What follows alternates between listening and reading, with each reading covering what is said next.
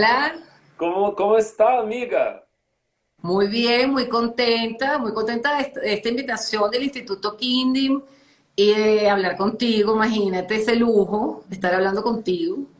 Es un lujo para nosotros. Estamos muy felices y Kindim tiene, se queda muy feliz de tener tantas personas eh, talentosas, maravillosas, eh, apasionadas por el libro y por las personas, y por los animales, las plantas como tú.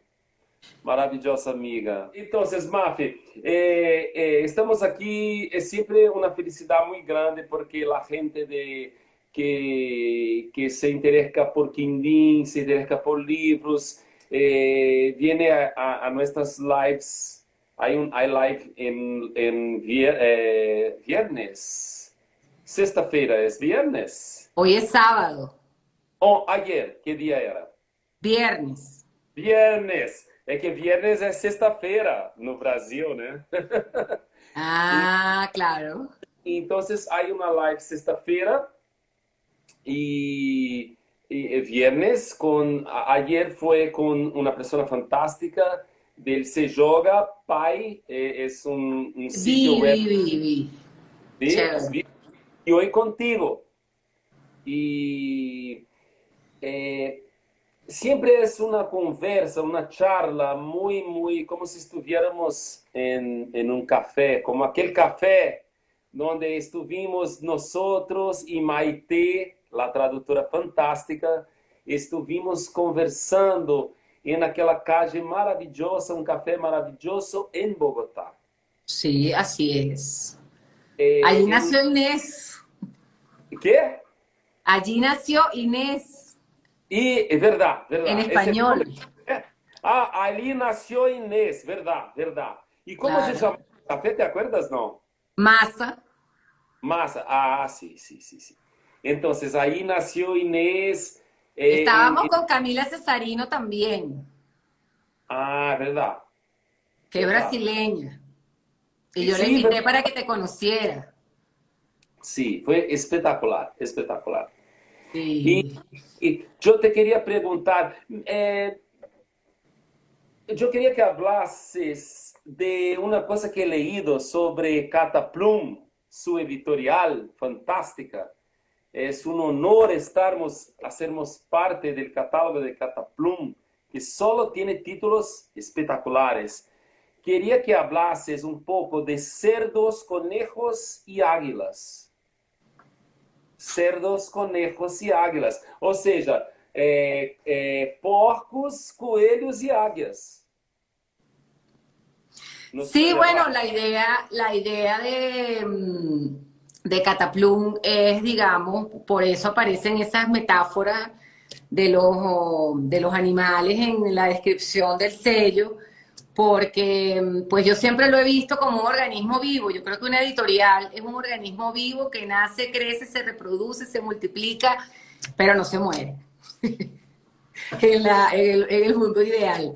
Entonces, eh, por eso estas metáforas, eh, digamos, que tienen que ver con la búsqueda de la tradición oral, que tienen que ver con la búsqueda de lo que ha dejado de, eh, que, digamos, textos que, o libros que alguna vez circularon y dejaron de circular, o de textos que nunca circularon para niños, pero que son perfectos para niños. Entonces, digamos que detrás de Cataplum sí hay un ánimo grande de, investigar, de, de husmear, de cazar, de y de mm, que los libros, digamos, pues también eh, que tome el rumbo, que vaya tomando la editorial el rumbo que le van dando los libros que se van seleccionando. Eh, porque bueno, hay, yo digo que hay muchas maneras de llegar a, un punto, ¿no? A, pues, no sé, a, a un libro, a concretar un libro o a montar una editorial. Eh, hay gente que es muy eh, esquemática y hace su, su, digamos, su plan editorial y lo tiene muy claro. En el caso mío, yo no soy así. Yo soy un poco más del instinto, entonces claro, al principio el catálogo de Cataplum era un poco loco, pero yo, porque tenía como unas líneas allí, cuando tenía como cuatro o cinco libros abiertas que han ido alimentándose, pero que se van dejando llevar por mi instinto. Entonces, mm, a mí me gusta eso, porque Cataplum también tiene que ver con mi visión de los libros y con la visión de los autores y de los ilustradores que a mí me interesan. Y que me parece que hacen un trabajo espectacular y que además tiene que ver, eh, digamos, con estas búsquedas. Entonces, cuando, por ejemplo, tú me hablaste de Inés, calzó perfecto, porque cuando tú me dijiste, no, es que el dicho de... Yo investigué detrás del dicho. Ahora importa. Sí, entonces a mí me pareció espectacular porque yo dije, claro, inmediatamente dije, claro, esto es, o sea, esto es el, ánimo que, hay detrás de la editorial y que me mueve a mí como editora, ¿no? Fantástico, fantástico. Y me parece también fantástico percibir que eh, eh, la fantástica editora é aquela pessoa que percebe que todo, como, como dijiste, todo é organismo, todo em, en, en, el trabajo, en la, en la, en la en pre, el trabajo de editorial es todo también ficcional. Entonces, cuando yo leí Cerdos, Conejos, Águilas, Porcos, Coelhos y Águias, me pareció fantástico que un poco de La Fontaine, un poco de Lewis Carroll, eh, eh, eh, un poco de los, de los animales también, porque aquí en Brasil y en Colombia, en toda Latinoamérica, esta fuerza del, del, animal, del bicho, como un, una, una alegoría, como un arquetipo, son muy importantes. Son muy importantes. Son muy importantes. Eh, ¿ah? La tortuga que persiste, persiste y espera con sabiduría. Y, los monos, macacos, la tartaruga. Eh, percibir eh, en, el, en el sitio web, por ejemplo, que todo el editorial es como un libro también. Sí, Sí, a mí me gusta, a mí me gusta pensar en los libros como tú dices, como un organismo vivo, pero también me gusta la idea de una, mm, como, si, como de una, mm, se me fue la palabra, de una constelación, como una constelación de lecturas. Entonces, como una lectura, como un libro puede llevar otro libro, ¿no? Entonces, yo sueño así, pienso que los libros son como planetas y entonces se van eh, también interconectando cómo una lectura puede llevar a otra. Y eso es algo que yo he visto mucho con los lectores y con los niños, que es como un libro, o sea, de la mano de un buen mediador, aquí que estamos hablando de, desde el Instituto Kinding, que ustedes hacen ese trabajo, cómo es tan importante también la figura de ese mediador que acompaña y que lleva y que conoce, de, tiene un gran repertorio de libros y también conoce a sus lectores, ¿no? Entonces, pues también pienso que en la variedad está el placer. O sea, yo creo que una, yo quiero que Cataplum sea una editorial muy variada, que no tenga una sola línea, que tenga la, que todos los lectores que lleguen a buscar un libro encuentren allí un, encuentren algo, ¿sí? Eh, al que algo les hable, porque ahí la tendencia a pensar que todos los niños son un solo lector. Entonces, un libro para niños. Pero bueno, los niños son todos diferentes entre ellos y son, y por lo tanto son lectores diferentes con diferentes gustos. Porque yo sí siento que hay mucho esa tendencia a homogeneizar al niño, ¿no? Y los libros para niños. Son individualidades, ¿verdad? Son individualidades igual que los adultos, son seres humanos. Y bueno, y hasta los animales, pues. Y, y, eh, Mafe, eres una persona, siempre has sido una persona del libro. Y yo siempre debí, eh, pienso que la primera vez que debí fue en Silelig, ¿te acuerdas? Sí. ¿No es? Claro, yo moderaba una mesa en la que tú estabas. Sí, y porque editabas, tú eras la moderadora, ¿cómo se dice? Moderadora. La... Yo era la moderadora de la mesa, yo trabajaba en SM en ese momento y yo moderaba esa mesa y estabas tú, Gloria Cecilia Díaz. Sí. Y no recuerdo quién más. Fue fantástico. También tampoco recuerdo, pero sí buscar, porque hace mucho tiempo, ¿verdad? Eso fue en el año 2003. ¿2013 o 3? No, 2013. 2013. Porque o sea, hace siete años.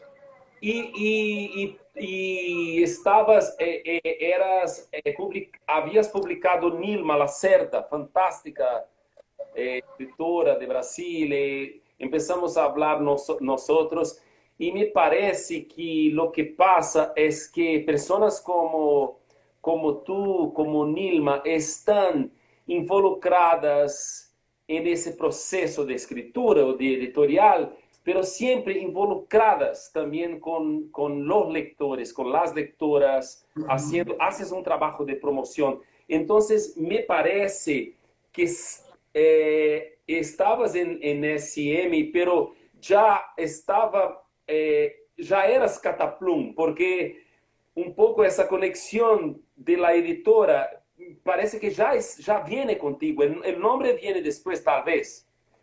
¿Y cómo es sí. eso? Sí, yo la verdad he tenido un proyecto editorial como muy mm, personal en todas las editoriales por las que he pasado. Y he pasado por varias. Entonces, mis intereses eh, son como muy claros si uno ve todos los libros que he hecho, que han tenido que ver, muchos de libros de información sobre Colombia, o muchos libros de tradición oral, Em, entonces, sí, em, yo tengo como un proyecto editorial que me han dejado hacer editoriales muy comerciales, como puede ser Penguin Random House. Y, he podido hacerlo a costo, a veces a un costo muy alto. sí, pero he podido, he podido hacerlo y yo siento que sí, que en mi trabajo como editora, si hay una línea allí que tiene que ver con, con mis intereses y con la visión que yo tengo de los niños y de los libros para niños. Cataplum inicia en el año 2016, realmente 2016, con un libro que es Adiós, eh, que es un poeta, es de Candelario Beso, que es un poeta em, pionero de la poesía negra en América Latina. De hecho, ese texto está escrito en dialecto. Yo ese texto, yo había hecho una antología de poesía para editorial Norma hace como 20 años y yo había leído ese texto y yo desde hace 20 años quería publicar ese texto. Nunca se había publicado como un álbum para niños, pero a mí me encantó, porque es un libro que habla sobre eh, lo lejos que está el mar, ¿no? Es una persona, es un hombre que ha salido de su, de su, de, donde vive, que es cerca del mar, entonces viene a la montaña y es toda una, digamos, eh, la saudade de estar lejos del mar. Entonces, eh, yo sentía eso también. Yo tengo aquí, yo soy caraqueña, lo que estábamos hablando hace un rato, yo soy caraqueña, yo crecí prácticamente cerca, pues, en el mar. Y claro, yo me sentí muy identificada con ese poema. Y ese fue el primer libro de Cataplum. Y ese libro nunca se había publicado para niños, ese texto. Además que aquí Candelario Beso fue un autor realmente olvidado durante muchas décadas. O sea, ese texto tiene como 90 años. Eh, y digamos que Candelario Beso ha salido a flote en los últimos 20 años porque fue olvidado por la por la poesía colombiana. Pues uno no puede generalizar, pero sí fue un poeta bastante olvidado. Y está importante porque Colombia como Brasil ha sido un, sitio, eso, tenemos una tradición eh, muy triste de ter, hemos sido un sitio de desplazamiento de, de personas de África y muchas muertes, mucho sufrimiento y me parece que durante mucho tiempo eh, la literatura, la filosofía, la ilustración eh, negra era, era muy poca, tenía mucha dificultad. Aún ahora, ¿cuántos ilustradores conocemos? Son muy pocos. Incluso en África. Entonces, eh, eh, se puede decir, María Fernanda, que Mafe, que de una voluntad muy grande de hacer un libro puede surgir un editorial o libros. Yo quiero hacer un editorial para hacer los libros que me dan. Yo, yo, yo con eso tengo, yo con eso tengo un problema en este momento y es que, pues, pues, pues yo estoy viendo mucha gente joven haciendo libros eh, y a veces no son los libros tan afortunados.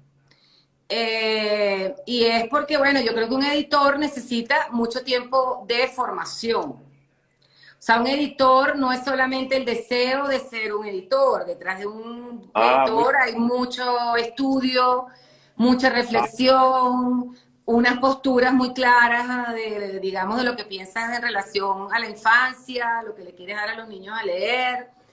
Eh, entonces, eh, pienso que no basta con el deseo, sino que hay que tener un conocimiento eh, para poder hacer libros y poder hacerlos bien. Eh, que pues yo, pienso que eso se trata, de hacerlo bien. Obviamente no todos los libros pues que uno hace tienen ese nivel porque pues a veces no se puede. Eh, pero pienso, en mi caso sí, de un, en mi caso la editorial no nace del deseo de hacer un libro, sino nace de, mm, sea, yo, no puedo decir que estoy haciendo libros distintos a los libros que yo hacía antes.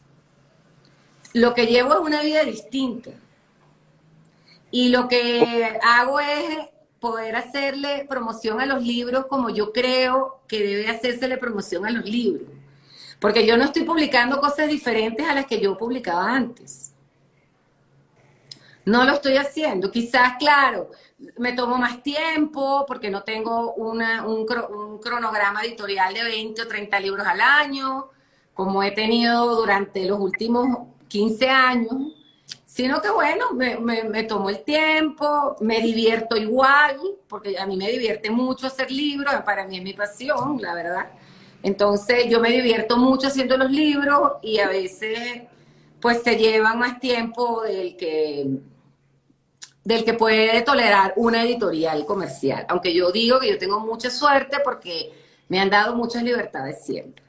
Entonces, eh, digamos que el tener un catálogo pequeño te permite poder concentrarte en los libros, te permite pensar en los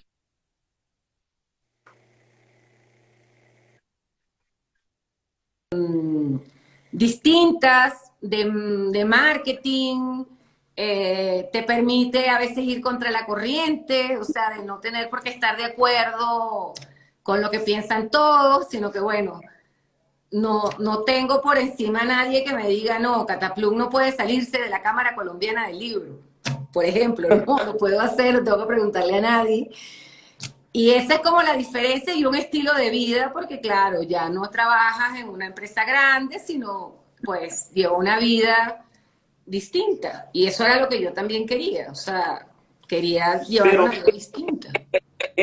Y, y, en norma, como has dicho, eh, no hay diferencia, porque hacía de, de la misma manera, y, y, pero lo hacías como un, ¿cómo se dice? Un imprint, un sello dentro, eh, porque a veces eh, dentro de un editorial crías un, un sello, un, da su nombre, Mafe.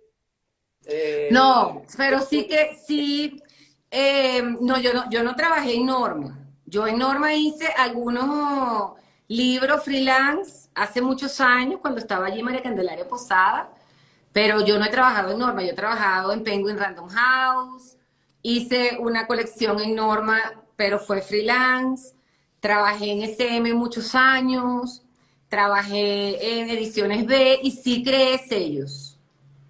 Sí creé sellos para los libros. O sea, en, en Random hice un sello que se llamaba La Biblioteca. Y entonces allí ah. yo, yo hice locuras, o sea, porque era una colección que se llamaba La Biblioteca, alimentada por diferentes sellos. Entonces había, yo usaba el sello de Lumen para los libros ilustrados, usaba el sello de, se me olvidó esta, la, esta editorial argentina tan conocida. Bueno, de esa editorial para los libros de narrativa, entonces era, era una cosa bastante... Eh, Mira, Jairo, Jairo Buitrago está aquí, maravilloso, maravilloso autor, eh, y hay, Jairo Buitrago tiene libros, tú tienes libros de Jairo Buitrago, que es fantástico, precioso. Sí. Eh, entonces, es muy importante lo que dijiste, que Claro, una editora es como una directora de cine, es como una arquitecta, como directora de teatro, tiene que saber de muchas cosas, eh, son muchas cosas involucradas, eh, hay que tener experiencia, claro, pero cómo esas cosas conversan, cómo tener todas esas cosas, la promoción, la distribución, porque no es solo hacer, eh, el sueño, una, una vez que tienes un catálogo, este catálogo se queda contigo, ¿verdad? Es, es como estás con ese catálogo. Entonces, a veces las personas parece que quieren... Eh, yo hablo incluso de los autores, de los ilustradores, quieren hacer cosas y cosas, pero eh, un libro es para siempre, como dice Aldo. Entonces, cuando tienes un libro, un catálogo, este libro va a quedar contigo para siempre y lo vas a promocionar. E, es, es tanta cosa involucrada. ¿Cómo es eso? ¿Cómo es? Bueno, por eso digo yo que es tan importante la formación. Eh, claro, el, el, editor hoy en día, es, o sea, un editor hoy en día es muy diferente a lo que era un editor hace 20 años, donde, bueno, todavía hay editoriales que tienen esos esquemas del editor de mesa, el editor de adquisiciones, pero normalmente en América Latina no, no podemos darnos esos lujos ni siquiera de las grandes editoriales. Y el editor, pues, eh, digamos, ha venido convirtiéndose, eh, pues ha venido teniendo un trabajo administrativo grande, eh, donde aprende muchas cosas y donde tiene que lidiar, digamos, con los comerciales que venden los libros, con los papás que mandan comentarios de que hay una grosería en un libro, no sé qué, bueno, hay que lidiar con muchas cosas. Entonces, claro, yo creo que es importante eh, saber esa, pues hay una, yo pienso que hay una formación que es una formación estética muy importante para un editor. Eh, que yo tuve, porque cada quien tiene, digamos, un camino y yo lo tuve en mi familia. Desde muy pequeña eh, yo tuve contacto con el arte, como en sus diferentes manifestaciones, entonces, pues yo no tuve que, que aprender de eso, aunque sí te digo que tengo 20 años aprendiendo ilustración. O sea, yo toda, yo ahora, después de todos estos años, es que yo digo, claro, yo ahora sí tengo cosas que decir de las ilustraciones, sí tengo cosas que decir de los discursos gráficos, porque antes sí me sentía bastante limitada con todo y que yo tenía esa formación. La próxima pregunta que te iba a hacer era justamente eso, porque muchas veces la parte editorial eh, de la visualidad, el gráfico, eh, eh, no, no hay un sector específico para eso o, o, muchas veces en Latinoamérica no tenemos la figura del el, el editor da, de la visualidade, el editor gráfico, que às vezes é uma coisa separada. E Cataplum, como eres uma editora que, que ves a todo, Cataplum é todos os livros são primorosos visualmente também. Não só ilustração, desenho. Como é isso? ¿Eso fue una construcción para ti? ¿Cómo fue eso? No, yo vengo desde, mira, yo Yo vengo desde hace muchos años trabajando con diseñadores muy buenos. En Venezuela trabajé con los mejores diseñadores de Venezuela. Yo tengo clarísimo lo que es un buen diseñador. Y aquí en Colombia, ¿ah? Nombres, puedes decir. Te puedo decir, eh, bueno, ahorita se me, se me. Pero, eh, se me fueron, se me fueron los nombres, pero sí trabajé como buenos diseñadores porque además yo trabajé en un museo de arte contemporáneo. y trabaja, y yo llevaba también el equipo de diseño y eran unos diseñadores, bueno, Pedro Quintero, ya me estoy acordando, por ejemplo, eh, entonces Oscar Vázquez, eh, entonces claro, yo desde muy joven tuve como eso. Cuando después trabajé en el Banco del Libro, que también trabajábamos con diseñadores siempre para nuestras publicaciones y para todo lo que hacíamos. Y luego llegué a Colombia y conocí a Camila Cesarino. Y yo he trabajado muchísimo, primero con María Osorio como diseñadora. Fantástica. Y, y, como, y con Camila Cesarino como diseñadora y directora de arte y con Ana Palmero. Entonces, digamos que sí, hay un diseño muy cuidado. Siempre, o sea, he tenido muy claro el, eh, que el libro es un objeto, o sea, que más allá de que el texto sea bueno y las ilustraciones sean buenas, el libro es un objeto y como objeto también hay que cuidarlo. Entonces el libro tiene que estar muy bien diseñado, tiene que estar eh, y muy bien impreso, porque también cuido, mm, tengo trabajo con un productor desde hace 15 años que al principio no sabía nada de libros para niños, pero ya después de 15 años es un experto. Entonces él va a la imprenta cuando yo no voy y yo estoy tranquila. Entonces es un equipo muy grande. Yo trabajo el diseño y las ilustraciones con las directoras. Cada libro tiene un director de arte y una diseñadora. Y digamos que en Cataplum es Ana Palmero y Camila Cesarino. Algunos libros, la mayoría los he hecho con Ana Palmero y otros muy buenos libros también con Camila Cesarino. Entonces, eh, eso también es responsabilidad de ellas, digamos. O sea, eh, ahí es donde yo digo, Roger, que entra el tema de entender la edición como algo profesional.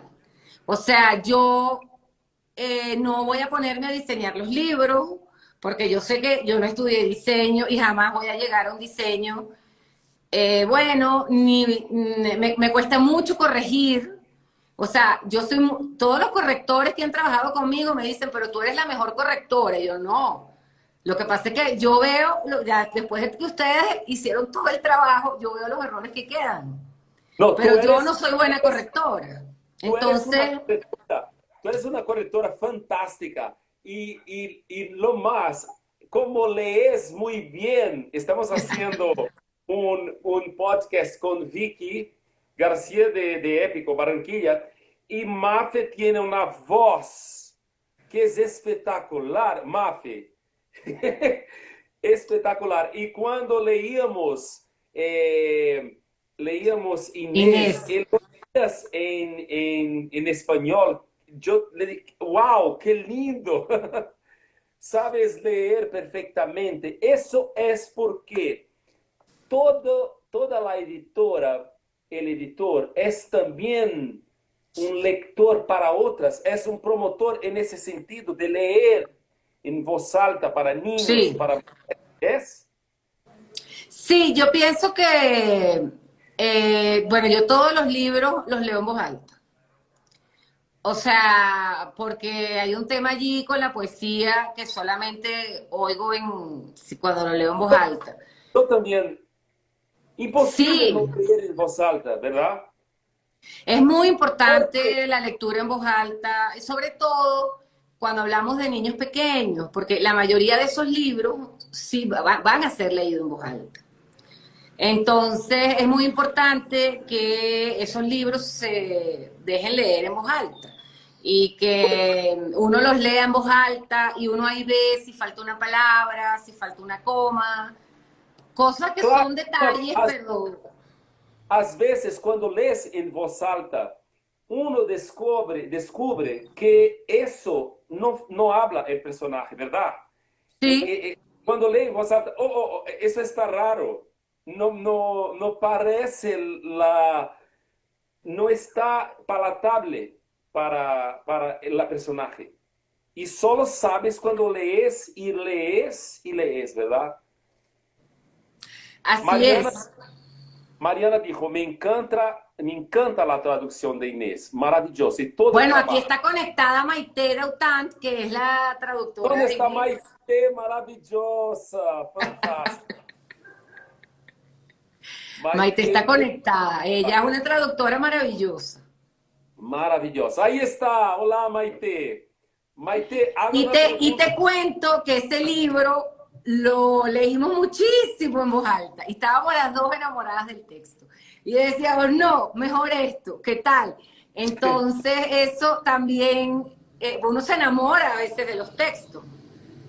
Sí, o sea, yo me enamoré del texto de Inés, entonces uno lo lee, lo lee, lo lee y quiere que mejorarlo cada vez más hasta que, bueno, llega un momento en que lo que oyes es... Eh, yo pienso que eso, eso de la lectura en voz alta es muy importante, sobre todo en los textos que tienen una intención poética muy marcada. Es muy importante la lectura en voz alta. Y mira, una cosa que, quería te preguntar, estamos hablando tanto de editores, editoriales. Eh, nosotros somos apasionados por editores y editoras.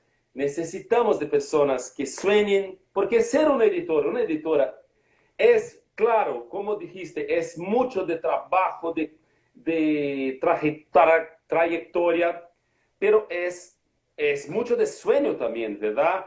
Y Latinoamérica, eh, nosotros necesitamos mucho de la figura de, de los editores, porque en Latinoamérica, en Brasil, por ejemplo, Enio de la Silveira, Enio da Silveira, qué importante persona política ha sido Enio da Silveira y otros tantos, que uno empieza a leer la historia de los libros en Brasil, o en Argentina, o en Colombia, y, y quién son algunas de sus referencias. ¿Podrías hablar de algunas de las editoras o editores eh, imprescindibles de Colombia? Bueno, yo pienso que María Osorio, eh, sin duda.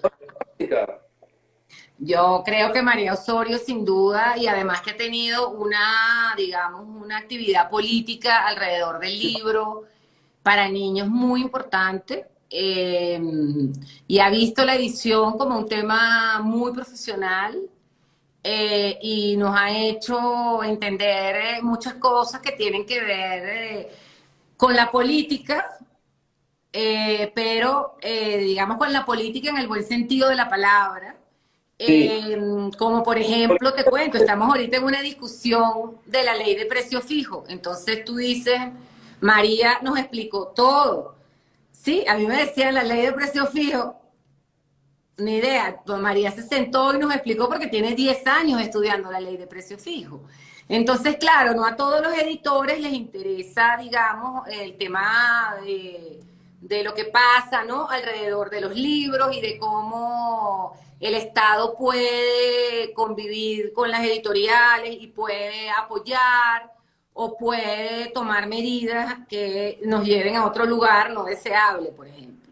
Entonces, para mí, María ha sido una compañera en el trabajo de edición desde que llegué a Colombia. O sea, hemos hecho muchos libros juntas. De hecho, tenemos un libro eh, que, nos publicó Alfaguara, donde yo soy la autora y ella la ilustradora. O sea, hemos, hecho, muchos libros juntas y bueno, y somos, yo para mí es un referente. También Ecaré es un referente, porque bueno, yo soy venezolana, trabajé en el Banco del Libro. Claro, Ecaré, claro. Entonces, de Caré, eh, Carmen Diana Dirden, ha sido, digamos, Verónica Uribe, María Delón, Elena, Elena Iribarren, que trabajaron en Ecaré, María Francisca Mayore, han sido un referente, Mónica Doper, que fue la primera directora de arte de Caré, han sido un referente para mí muy importante, realmente. Eh, cuando tú hablabas, por cierto, de, ya que esto es una conversación así tan libre, pues, cuando tú hablabas, por cierto, de esto de, lo difícil que es que los ilustradores eh, miren como a su, como a su alrededor, eh, hay un artículo muy interesante de Mónica Berna, de, Mónica, que que Mónica Berna también está por aquí, de Alboroto, que la vi que se me pero no, estoy hablando de Mónica Doper. Mónica Doper escribió un artículo que se llama Ilustrar para los niños venezolanos. Mónica Doper era una alemana que llegó a Caracas y bueno, y empezó a trabajar en, en ECARE y ella tuvo, fue una eh, directora de arte muy importante para ECARE y para los libros para niños de Venezuela, porque ella hizo que los ilustradores vieran las calles, las, las ciudades, la tipología, la, morfología de la gente, los colores, porque claro, eh, eh, aquí en América Latina a veces, eh, pues tenemos unas representaciones que a veces son más europeas, Yo lo sé, o hasta asiáticas diría, que de lo que tenemos alrededor, ¿no? Entonces Mónica hizo un trabajo muy importante en Venezuela y por eso en Venezuela esos libros que, que empezó a publicar Ecaré, eh, que todavía circulan después de 40 años, que eran unos libros además muy locales, porque eran libros de leyendas venezolanas, no sé qué, se internacionalizaron eh, y todavía circulan en muchísimos países y mm, después de 40 años. Entonces, ahí también uno ve como la relación, como ese miedo de muchos editores a representar, eh, digamos, un contexto el propio, que creen que eso puede limitar la circulación del libro, pues no es tan así, es todo lo contrario, ¿no? Entonces, hablaste de dos editoriales que son icónicos. Ah, hablaste de, de Babel, de María Osorio, Silvia, y hablaste de Caré, que yo siempre he oído hablar de, de Caré en Venezuela, Colombia, Venezuela. ¿Y cómo, sabes cómo está eh, el editorial, la escena editorial ahora en Venezuela? Tienes... Bueno, Ecaré, en Venezuela, eh, digamos, tiene una oficina, em, pero, y, circulan algunos libros, pero bueno, la situación en Venezuela, eso es otro, eso es otro programa, porque la situación en Venezuela es muy compleja para las editoriales, o sea, porque no hay papel, no hay tintas, eh, no hay, hay una inflación de 100, de 10 millones por ciento, o sea, una cifra que uno no se puede imaginar. Entonces, sí hay algunos libros de Caré que circulan en Venezuela, pero bueno, hay que ser franco en eso y eh, Caré era una editorial muy popular en Venezuela, muy bien distribuida, era la editorial que leíamos todos los venezolanos eran unos libros muy económicos y de muy alta calidad y tú los conseguías en todas partes, o sea, en cualquier papelería, estaban en todas partes. Entonces, claro, Ecaré es un ejemplo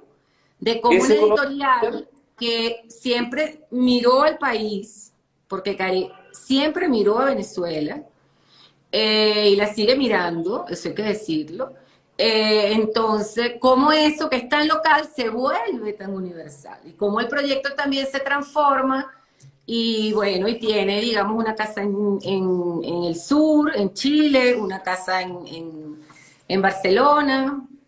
Entonces, el caso de Caré es muy interesante. Y además me parece que ha tenido muy buenos editores, muy buenos directores de arte. Es una editorial que tiene cuarenta y pico de años, entonces, y es mi referente de niña, pues. Pero claro, hay otras editoras que yo admiro mucho, como puede ser eh, Peggy Espinosa, de Petra, que me parece que hace unos libros espectaculares, y bueno, y además ella como persona. Muchos editores, Mónica que está aquí conectada, Mónica Berna también, que es una loca osada. Eh, sí, a, todos les admiro algo, y de todos he aprendido mucho. Mariana Massarani dijo, Margarita, Doña Piñones, El Cururia, lindos libros de Carey. Eh, ¿Te acuerdas de, de, cuando niña el contacto con el libro? Ha, dicho que en su familia había un contacto muy grande con el arte. Pero ¿cómo era ese? ¿Cómo era el libro en su casa? Bueno, es que el libro estaba en mi casa, era mi cotidianidad. O sea, yo, mi, abuelo era poeta.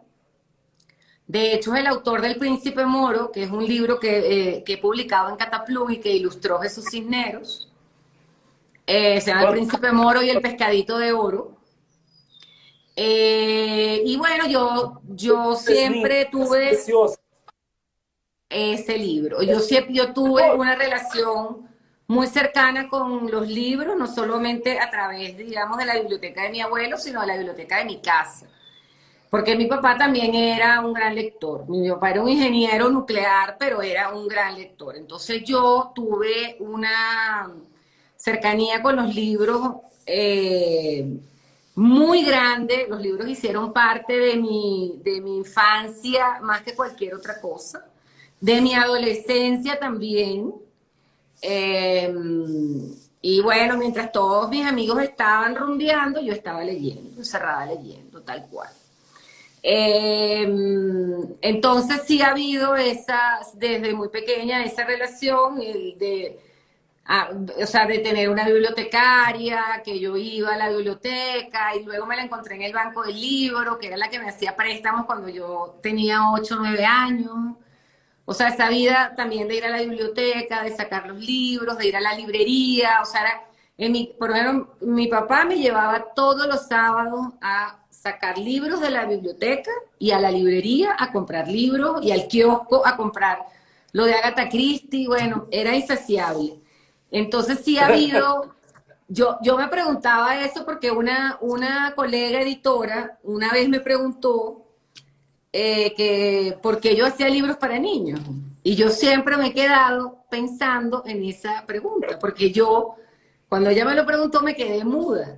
Y yo me he dado cuenta de una cosa, yo no nunca tomé la decisión de ser libros para niños, nunca. O sea, fue algo natural. No, yo nunca dije, yo voy a hacer esto, esto es lo que, no, fue así, la vida me llevó. Yo no lo decidí. Claro. todo se fue dando y se fue dando y así fue. O sea, yo no lo decidí, la verdad, tengo que, tengo que decirlo. Eso que dices es muy bonito porque me parece que lo de ser eh, editora, eh, decir yo quiero ser editora cuando estoy adulta, parece muy dirección, porque la, la cosa de ser editora es, es mucho menos concéntrica que ser... Eh, Economista abierta es una cosa que tiene muchas puertas, ¿sí? una editora nunca es solo una cosa, es, una, es un eje de cosas. Es un sitio de muchas, es un sitio eh, de intercambio eh, tridimensional. Me parece bonito cuando dices eso. Y yo quería que hablases de El Zorro Chuleta que es el próximo ah. libro. Podemos hablar del Zorro Chuleta. ¡Qué nombre fantástico! Bueno, aquí está Inés. Ahí está Inés. En su portada. El Zorro Chuleta es el último libro de Cataplum. Lo ilustró Sol Undurraga. O sea, el texto es de Sol, el, el libro es de Sol. Tú conoces a Sol. Claro, claro. A la maravillosa Sol. Ay, sí. Sí, espectacular. Espectacular. Entonces, claro. Es difícil separar porque todo su catálogo, amigos, amigas, después de aquí, entren en el sitio web porque solo hay cosas increíbles. Son todas las, las autoras y autores eh, de dibujos, eh, texto verbal, fantásticos. Sí. Gracias, Roger, gracias, gracias. Eh, eh, bueno, no, el zorro chuleta, yo pienso que a mí me da risa, pero el otro día Sol estaba de, me, mandó un mensaje que, se había ido de, camping con su hijo pequeño y con su compañero y me decía que, que había pensado en el zorrito todo el viaje porque yo siempre pensé que este libro era un libro muy actual, o sea, que era un libro que iba como, o sea, yo nunca había hecho un libro así. La verdad, yo nunca había hecho un libro que yo, o sea, yo siempre tuve como la premonición, yo sentí algo muy raro con este libro, además de, bueno, de que lo, lo, cuando digo algo raro es algo de un gusto especialmente como muy particular, más allá de la relación que yo tengo con Sol, que, pues que somos muy amigas, eh, pero yo sí sentía que el libro tenía algo de premonitorio. Yo sentía eso, que era un libro muy de la época, que era un libro como para, como para otro tipo de niños, o sea, yo, yo tenía una intuición allí. Y claro, y con todo esto que ha pasado, con la pandemia, pues yo se lo decía a Sol esa vez, le digo, claro, tú tuviste esa visión maravillosa de que tienen los artistas, eh, de, digamos, el, el, ideal de querer cambiar, de querer cambiar las cosas, ¿no? Entonces, en este libro, este es un zorro que, que se quiere ir de donde está, porque, bueno, están destruyendo como como, el, eh, como su entorno, pero además él vive con los conejos, él es un zorro vegetariano, eh, lo que le gustan son las sandías. Un zorro en, en portugués sería una, uma raposa, né? Uma raposa vegetariana que gosta dos coelhos. Y entonces este zorrito dice, ha, ha oído que hay unas fiestas buenísimas en el Valle de los Vegetarianos, Mm, y, él decide ir para el Valle de los Vegetarianos, pero entonces él dice, bueno, pero ¿cómo llego yo allá? O sea, yo voy a asustar a todos los animales, a los pollos, a las gallinas, no sé qué, porque, o sea, yo soy un zorro. O sea, ¿quién me va a creer que yo soy vegetariano?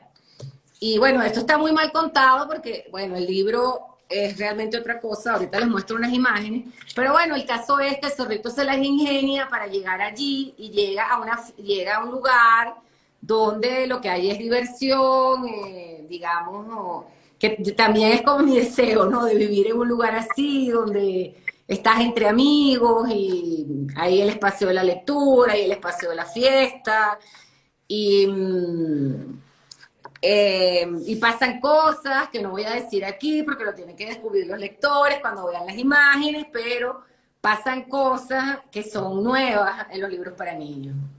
Entonces, eh, que no les voy a contar porque... Entonces, ¿para qué?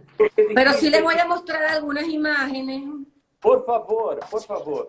Cuando dijiste que em, era un libro raro, es, es fantástico porque el, en portugués el raro eh, es aquel que no se encuentra con facilidad.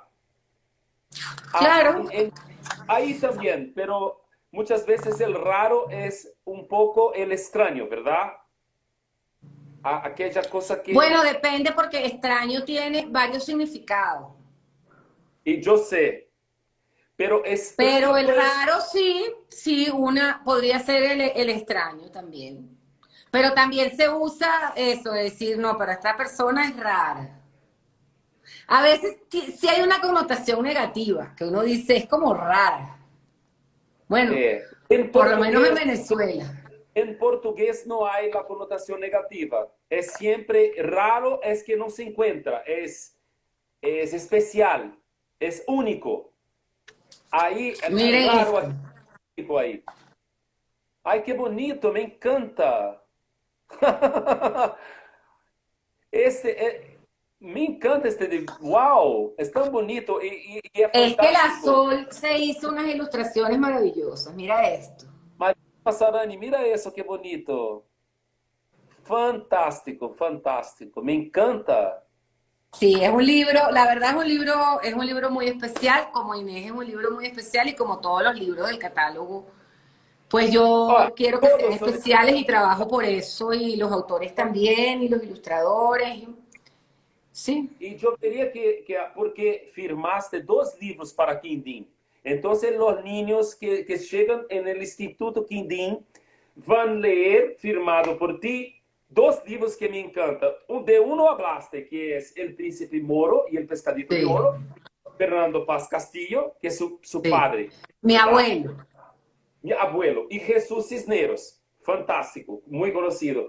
Y este libro que me encanta, Cuando los peces se fueron volando. Este título ya es, no necesario más nada, ¿verdad?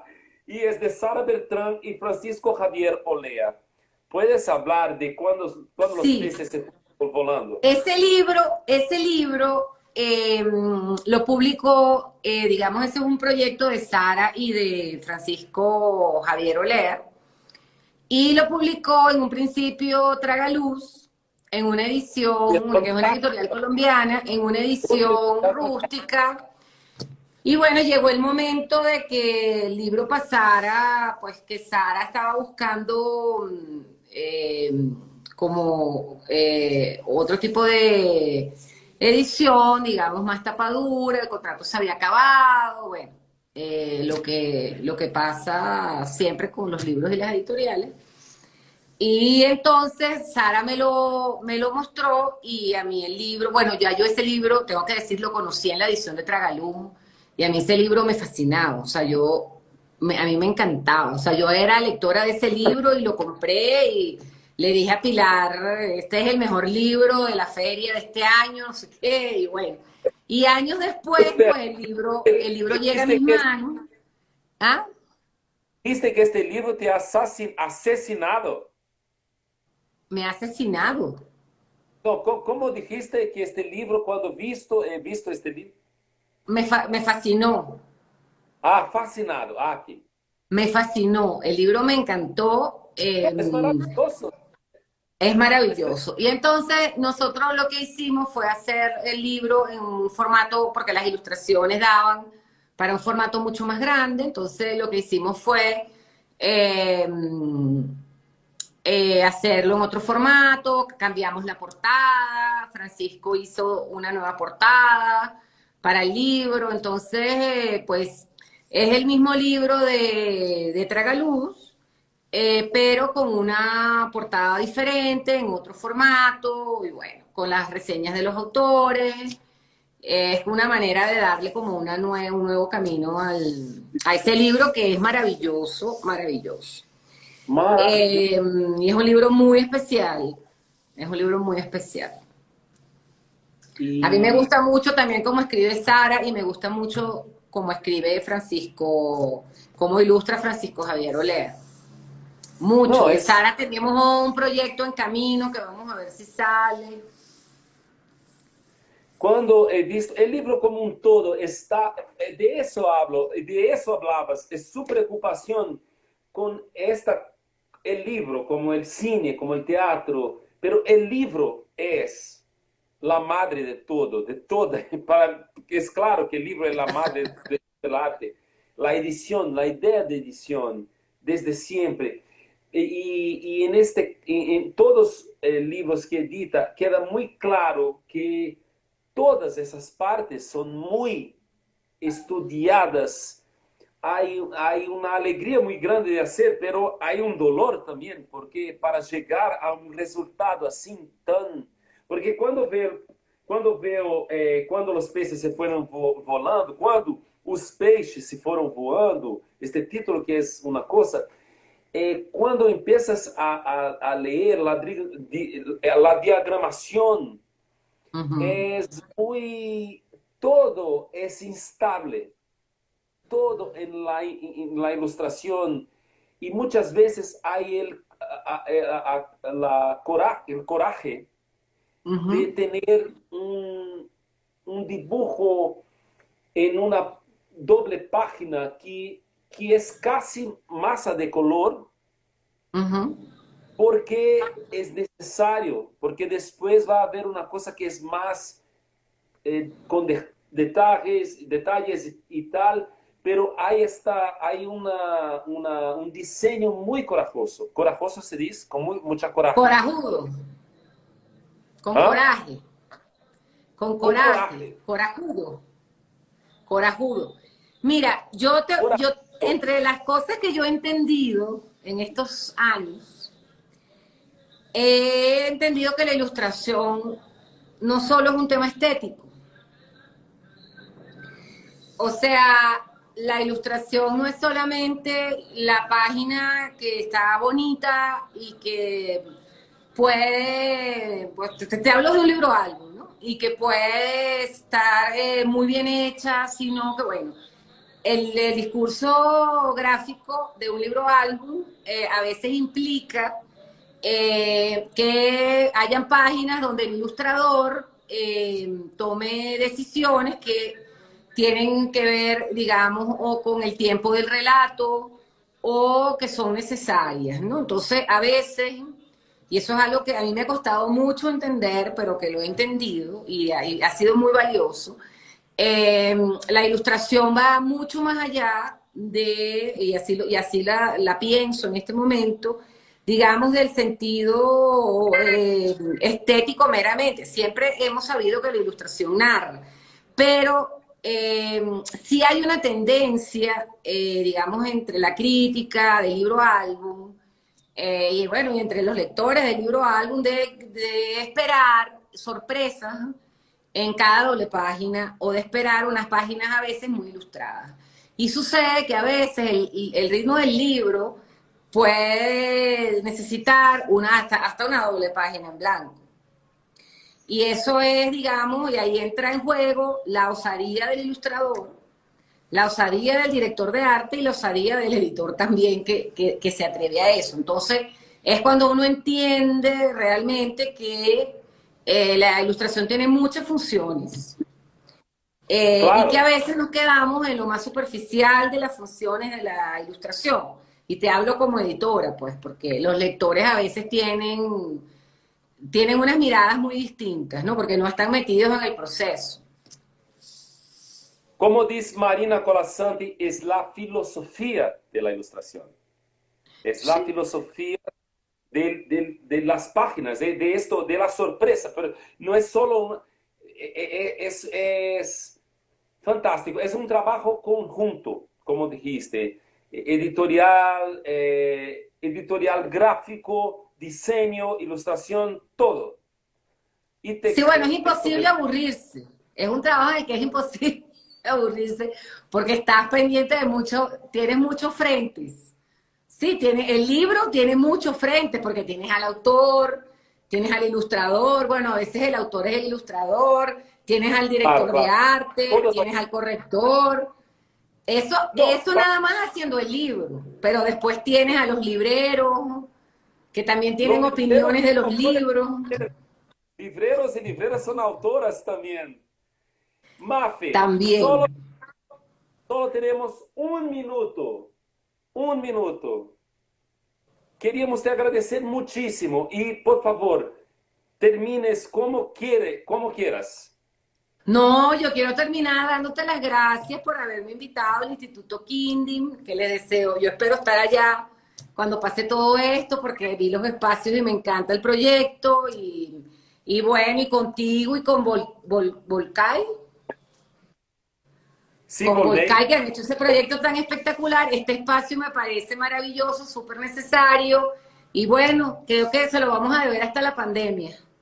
Y todos admiradores de su trabajo, amamos su trabajo, amamos lo que haces y lo que haces porque haces el mejor para, para niños y niñas y para los lectores y lectoras. Y también... Eh, queríamos decir que el tiempo pasa muy rápido porque dijiste cosas maravillosas, una masterclass, una vez más una masterclass. No, no, no, por favor. Un, un, lujo hablar contigo. Fantástico. Que un maravilloso ilustrador y una maravillosa persona, que es lo más importante.